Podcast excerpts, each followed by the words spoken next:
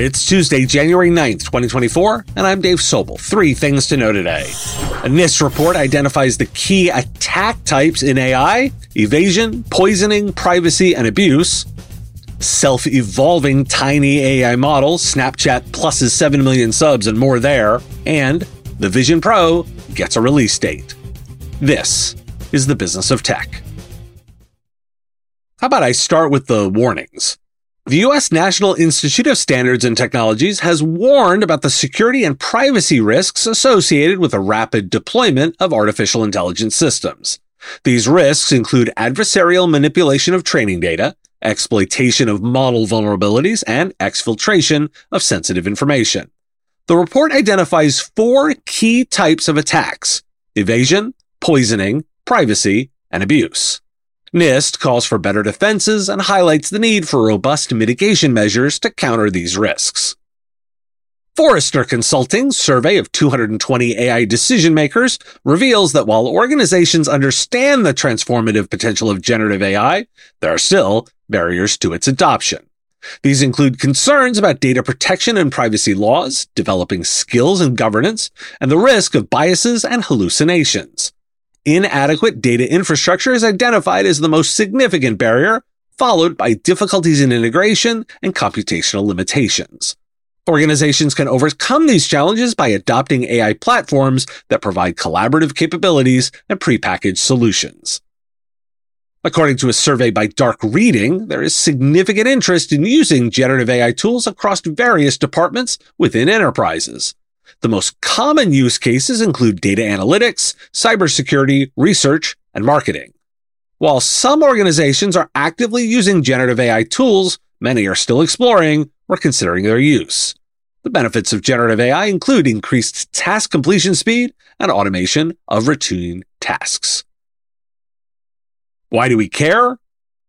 The adoption of generative AI is expected to be widespread, with security teams relying on it to improve operations and protect against potential problems. For IT service providers, this means an opportunity to develop and offer AI security solutions, such as secure AI training environments, model vulnerability assessments, and solutions for sensitive data protection, particularly for customers who do not have in-house capabilities. There's also the opportunity for consulting around solid data governance, privacy controls, and user-friendly interfaces that require minimal specialized skills. Furthermore, provide training and governance frameworks and help organizations navigate the complexities of AI adoption more effectively. And a couple of product items. Scientists have developed a method to use large AI models to automatically create smaller AI tools without human intervention. The breakthrough allows for the replication and evolution of AI models, paving the way for self-evolving AI. The smaller AI models, known as TinyML, can be used for specific tasks at a low cost and have the potential to be integrated into various devices. And I didn't expect this to be the next big AI product. Snapchat Plus has reached 7 million paying subscribers, offering generative AI features such as an image generator, a GPT-4 powered chatbot, and a Dreams tool. This success indicates that generative AI may have a different future than expected, with companies adding AI features to enhance existing products.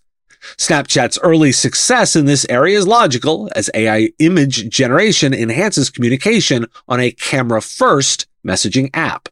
This new business line could bring in significant revenue for Snap, which has struggled to maximize the value of its ad space. Hatz AI, co-founded by Jimmy Hatzel and Aidan Kehoe, has raised $2.5 million in seed funding to enable managed services providers to deliver AI as a service. The platform offers AI applications, AI agents, vector storage, and custom large language models managed through a multi-tenant platform. The company aims to empower MSPs worldwide to build AI as a service businesses and will make their products generally available in March 2024. New research predicts that AI capable PCs will become the norm within the next five to seven years, revitalizing the PC sector and transforming user experiences in terms of efficiency, productivity, and creativity.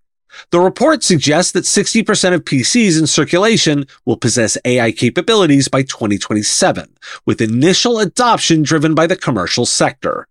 PC manufacturers like Dell, HP, and Lenovo are preparing for an AI future, and chip developers such as Intel, AMD, Apple, and Qualcomm are going to play a critical role. Why do we care? I'll start with that Hatz AI investment. I included it to show the investment dollars are flowing quickly into AI in every sector, and we should expect to see MSPs get attention. This isn't the first AI as a service offering we've discussed. The success of Snapchat Plus in attracting 7 million paying subscribers with its generative AI features underscores the commercial potential of integrating AI into existing products. Expect to see a lot more of that and be driven into smaller and smaller packages via those smaller LLMs and into the broader computing market as is driven to the end point. And finally, let's note the date. Apple has announced that its Vision Pro headset will be available for shipping on February 2nd in the United States, with pre-orders starting on January 19th.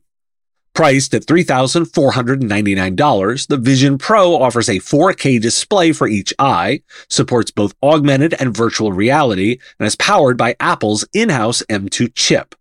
The headset runs on Vision OS, Apple's new operating system, and allows users to access familiar apps and 3D titles through the Apple TV app. The Vision Pro headset will also offer optical inserts from Zeiss for vision correction at an additional cost. Readers will cost $99, while prescription lenses will cost $149. The lenses are available only online. A valid prescription is required, and not all prescriptions are supported. Why do we care? Apple positioned this announcement right during the Consumer Electronics Show, which it doesn't participate in. Start your timers for the first significant application developed for the Vision Pro. Thanks for listening. It's National Wonk Day, so thank those policymakers who think hard in Washington. Got a comment, question, thought on a story? Put it in the comments if you're on YouTube, and reach out on LinkedIn if you're listening to the podcast. Thanks again for listening.